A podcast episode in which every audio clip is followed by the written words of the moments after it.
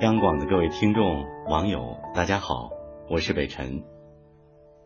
每个人都有自己难忘的友情岁月，这些人和你没有血脉之缘，却有着血浓于水的情谊。在这个夜里，让我静静的给你讲一段故事，这是我的亲身经历，也许从中你会感受到爱的力量。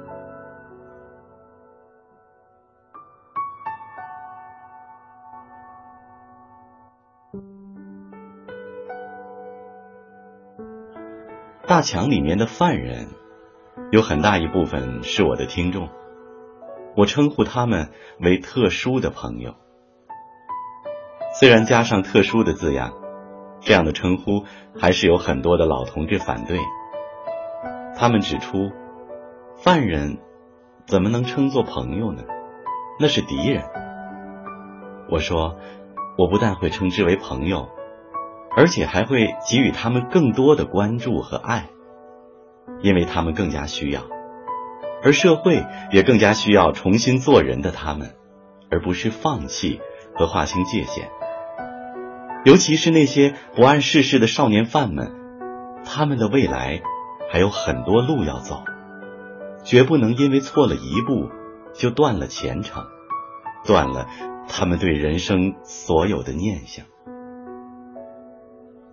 于是有几年时间，我每天会接到大量的由高墙里面辗转到我办公桌上的忏悔书、保证书。他们说，从你的节目里，我们觉得自己有希望，也有希望成为别人的朋友，对未来充满了渴望和憧憬。你的节目是我们了解社会和心灵的窗口。时不时的会有犯人家属给我打电话，他们说犯人有了思想上的包袱和波动，让我做做他们的思想工作，因为他们听我的话。也会有管教来电话，说有一些犯人争抢着表现，要争取早点出来为社会做贡献，也弥补自己以往的过失，否则对不起北辰哥。那一天，少年犯小强让管教捎来话，让北辰哥接我出去，要么我就不走。谁让他说他是我的朋友和亲人呢？我没有爹妈了，也没有人管我了。管教尝试性的问我：“您来吗？”来，我说：“谁让我是他哥呢？”那一天下着小雨。当我到达少管所的时候，我发现院子里站满了人。管教说：“这些孩子们听说你要来，集体请求我们允许他们出来看看你。他们说，你要是真的来了，他们会好好的改造，好好的听话，争取出去那一天，你也能亲自来接他们。”就在大铁门外面，望着一张张还略显稚嫩的脸，我只说了一句：“好好的，别让哥哥等你们太久。”我拉着小强上车的那一刻，后面突然响起了一阵掌声。北辰哥，到时候你一定来接我们。那一刻，我泪如雨下，依稀中就仿佛真的自己有那么多犯了错误的弟弟妹妹，等着我来接他们回家。小强家是外地的，送他去火车站的一路上，他没有讲一句话，只是目不转睛的看着我，目光坚定有力。下车后，他居然头也不回的径直朝候车室走去。我愣了，忽然有点担心。这时候，远远的看见他回头，带着哭腔喊了一句：“哥，你放心，我不混出人样，绝不来见你。”我慌忙中回应了一句：“有我呢，有哥呢。”我只见他飞快地跑了，溅起身后的一片水花。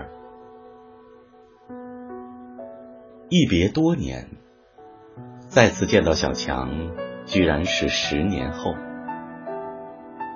那一次车祸让我经历了人生中第一次濒临死亡的感受。昏迷后初醒，我依稀听到了医生在耳边说。请叫病人的直系亲属来签病危通知书。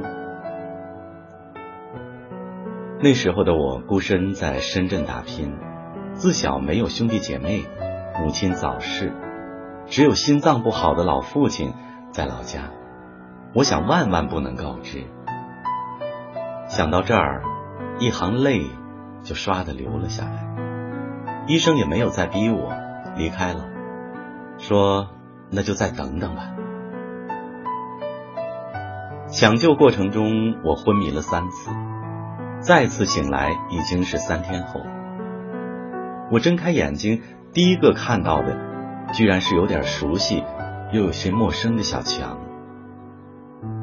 他握着我的手，温暖却又坚定的说了句：“哥，有我呢。”原来小强听说我来了深圳，就跟了过来，在一家合资公司工作。他没有来找我，却一直关注着我。他说：“只要哥有事儿，他一定第一时间到场。”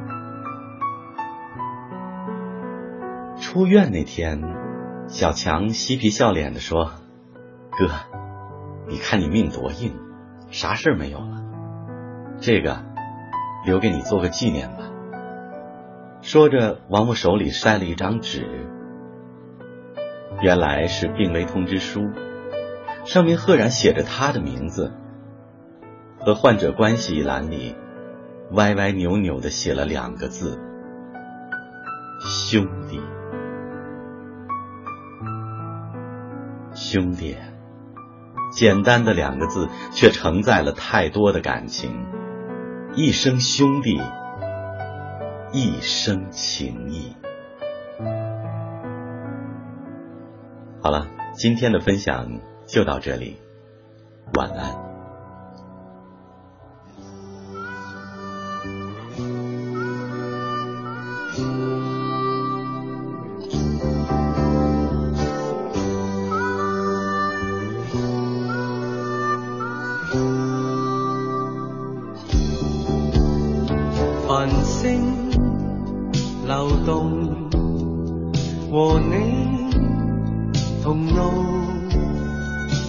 不相识，開始心接近，默默以真挚待人。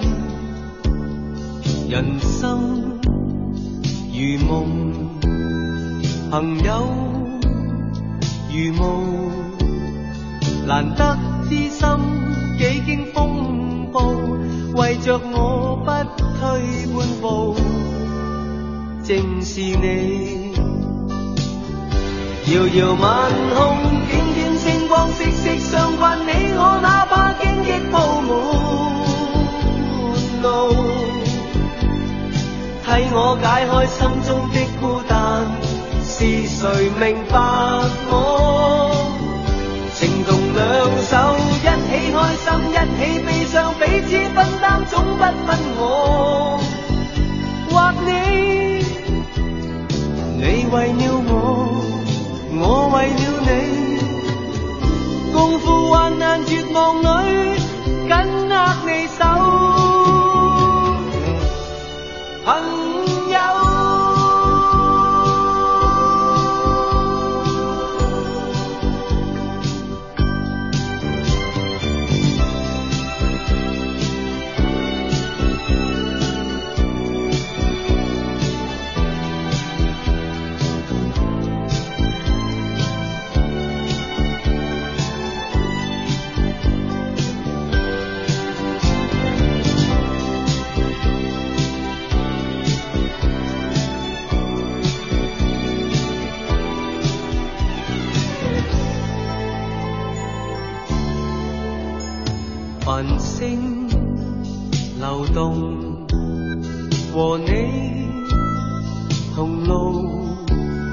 从不相识开始心接近，默默以真挚待人。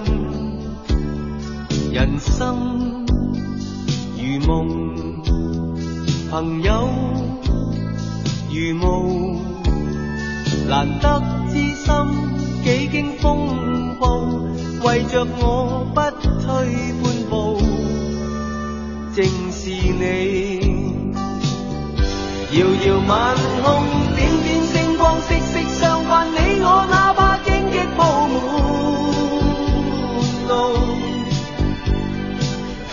解開心中的孤單，是誰明白我？情同兩手，一起開心，一起悲伤，彼此分擔，總不分我。或你，你為了我，我為了你，共赴患難絕望裏，緊握你手。朋。